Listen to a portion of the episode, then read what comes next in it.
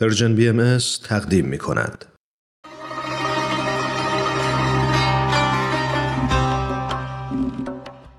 آفتاب پارس ویژه برنامه رضوان 179 طلیعه پنجم بهداشت سلامت و تندرستی.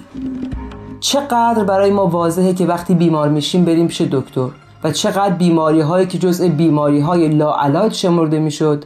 و به یمن پیشرفت علم پزشکی در سالهای اخیر بیماری سختی قلمداد نمیشه و حتی بعضی از اونها مثل فلج اطفال و جزام تقریبا ریشکن شدند و متوسط عمر بشر با وجود همه مشکلاتی که دنیای متمدن به وجود آورده خیلی افزایش پیدا کرده.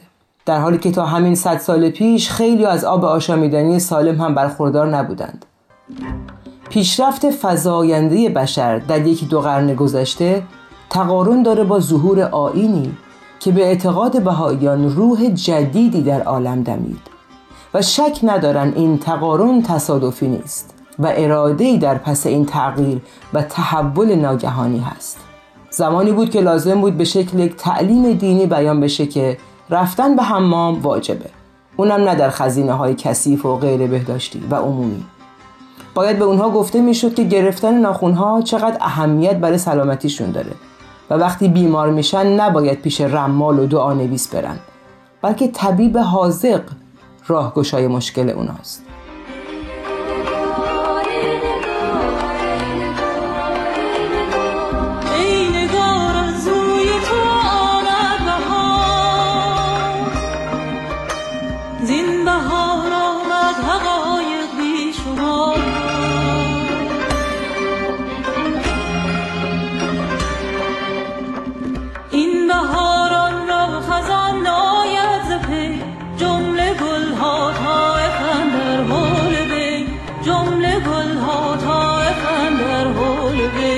بخش از برنامه بهتره که این مطلب رو از یک پزشک حاضق دکتر نظام الدین میساقی بشنویم. البته با شرایط دشوار و سخت پنج دقیقه پنج پرسش. خیر مقدم میگم خدمت دکتر نظام الدین میساقی عیدتون مبارک. فرانک عزیز سپاسگزارم از دعوت شما. همیشه خوشحالم که با هم گفتگو می‌کنیم. میفرماید بهار آمد بهار آمد بهار خوش ازار آمد. خوش و سرسبز شد عالم اوان لالزار آمد. ز سوسن بشنو ای ریحان که سوسن صد زبان دارد. که سردی رفت و خشکی رفت و عمر پایدار آمد. شنیده بودم که طبع لطیف و شاعرانه دارید. حالا بهم اثبات شد. و اما پرسش عمومی اول. آقای دکتر وقتی اسم عید رزوان میاد چه حسی یا چه تعریف مشخصی؟ یا شاید هم چه خاطره ای در شما زنده میشه؟ برای من عید رزوان عیدی است که در ایران به اون عید گل می‌گفتن بیشتر. شاید به این دلیل که این زمان زمان گل هست و زمانی هست که گلابگیران در کاشان شروع میشه و همه جا معطر هست. در این حال هم یادم هست که ما با چه سختی و با چه دلهوره ای می‌رفتیم پیش نازممون که سعی بکنیم اون روزها رو در عید رزوان تعطیل بگیریم و بگیم تعطیل مذهبی است و بگه این چه تعطیلی است و این چه مذهبی است و ما رو مورد مؤاخذه قرار بده. در زمینه اصلاح ساختار بهداشت و سلامت آیا آین بهایی آموزه و دستاورد نوین رو عرضه کرده؟ آین بهایی بیماران رو تشویق می‌کنه که به پزشک حاضق مراجعه بکنن در زمان بیماری. نمیگه برید خونه فقط یه خورده دعا و مناجات بخونید و خوب میشید. خیر. یعنی اینکه بهاییان تشویق میشن که به علم رجوع بکنن به طبیب حاضق رجوع بکنن در این حال خودشون هم تشویق به آموختن علم پزشکی به عنوان ام العلوم میشن و فرا گرفتن علومی که بهره هم به خودشون میرسونه و هم به دیگران هم از ساینس و علم رو در دیانت بهایی خیلی بهش توصیه میشه و همینطور می‌تونم بگم که در لوح تر می‌بینیم که یک سری هم توصیه هایی از نظر تغذیه هست. مثلا مثل اینکه شما تغذیه وقتی می‌کنید از غذاهای بسیط یعنی ساده استفاده بکنید غذای خیلی زیاد رو با هم مخلوط نکنید. و یا اینکه عبدالبها در یکی از بیاناتش گفته که در آینده بیشتر تغذیه انسان ها از آنچه خواهد بود که از زمین برمیاد. یعنی بیشتر به سوی گیاهخواری پیش خواهد رفت که برای سلامت هم مفیدتر هست.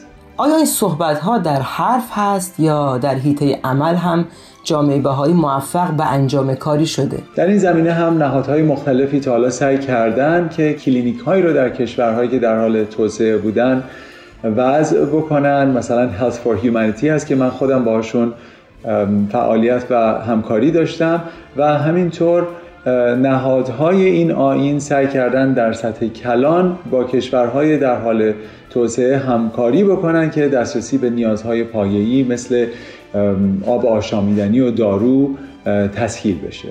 چه نقشه ای رو جامعه بهایی در زمینه سلامت بهداشت و یا شاید حتی در جلوگیری و درمان پیش رو داره؟ یا شما چه پیشنهادهایی رو دارید؟ درسته فرانک جان. بله اولویت آین بهایی برای رسیدن به بهداشت عمومی در امنیت اجتماعی و دسترسی همگانی به یک نیازهای پایه‌ای می‌تونه خلاصه بشه. این کار مقداری انجام شده اما تا زمانی که فقر و جنگ و تبعیض برپاست و دسترسی به این نیازها ممکن نیست و یک امتیاز برشمرده میشه به جای اینکه یک حق برشمرده بشه این مشکلات ادامه خواهد داشت و همه باید در این مهم بکوشیم. هم از باورمندان و غیر باورمندان که سعی بکنیم که این اختلاف فاحش بین داراها و ندارها رو کمی تقلیل بدیم. خب تا اینجا که خوب پیش رفتیم.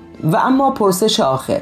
ایدئال و منظری رو که جامعه بهایی برای این زمینه می‌بینه و دنبال می‌کنه به نظر شما چیه؟ اینها نیاز به آموزش های نسلی داره. اینا کاری نیست که یک روزه و یک ساله انجام بشه. و به طور ایدئال تعریف سلامت رو باید فرای از بیمار نبودن بکنیم. همونطور که تعریف صلح رو فرای عدم وجود جنگ می‌کنیم. برای همین وقتی من به بهداشت و سلامت میاندیشم حتما تفکر من فرای این هست که کی چه دارویی داره یا اینکه دکترش کجا هست. خیر من به سطح کلان داستان میاندیشم و فکر می‌کنم که آینده بهتر برای نوع بشر با یک پیش نیاز شروع میشه و اون وحدت نوع بشر. می‌دونم کار بسیار دشواری بود. بیان این همه زمینه و مطلب در این محدوده کم زمانی و شما حرف بسیار دارید. بسیار ممنونم که در برنامه ما شرکت کردید. من هم بسیار لذت بردم از گفتگو با شما فرانک جان. عید گل و دوباره به شما تبریک میگم و به تمامی شنوندگان برنامه زیبای شما. خوب و خوش باشید و تندرست و شادکام. خب دوستان عزیزم یک بار دیگه فرارسیدن رزوان رو به شما تبریک میگم و از شما دعوت می‌کنم بعد از شنیدن یک ترانه شاد مناسب این ایام در بخش دیگه از آفتاب پارس همراه بهمن عزیز باشید.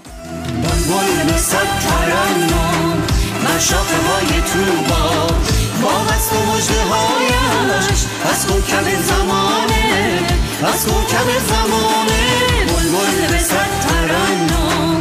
شاخه های تو ما. با حس و مجده هایش از کوکب زمانه از کوکب زمانه.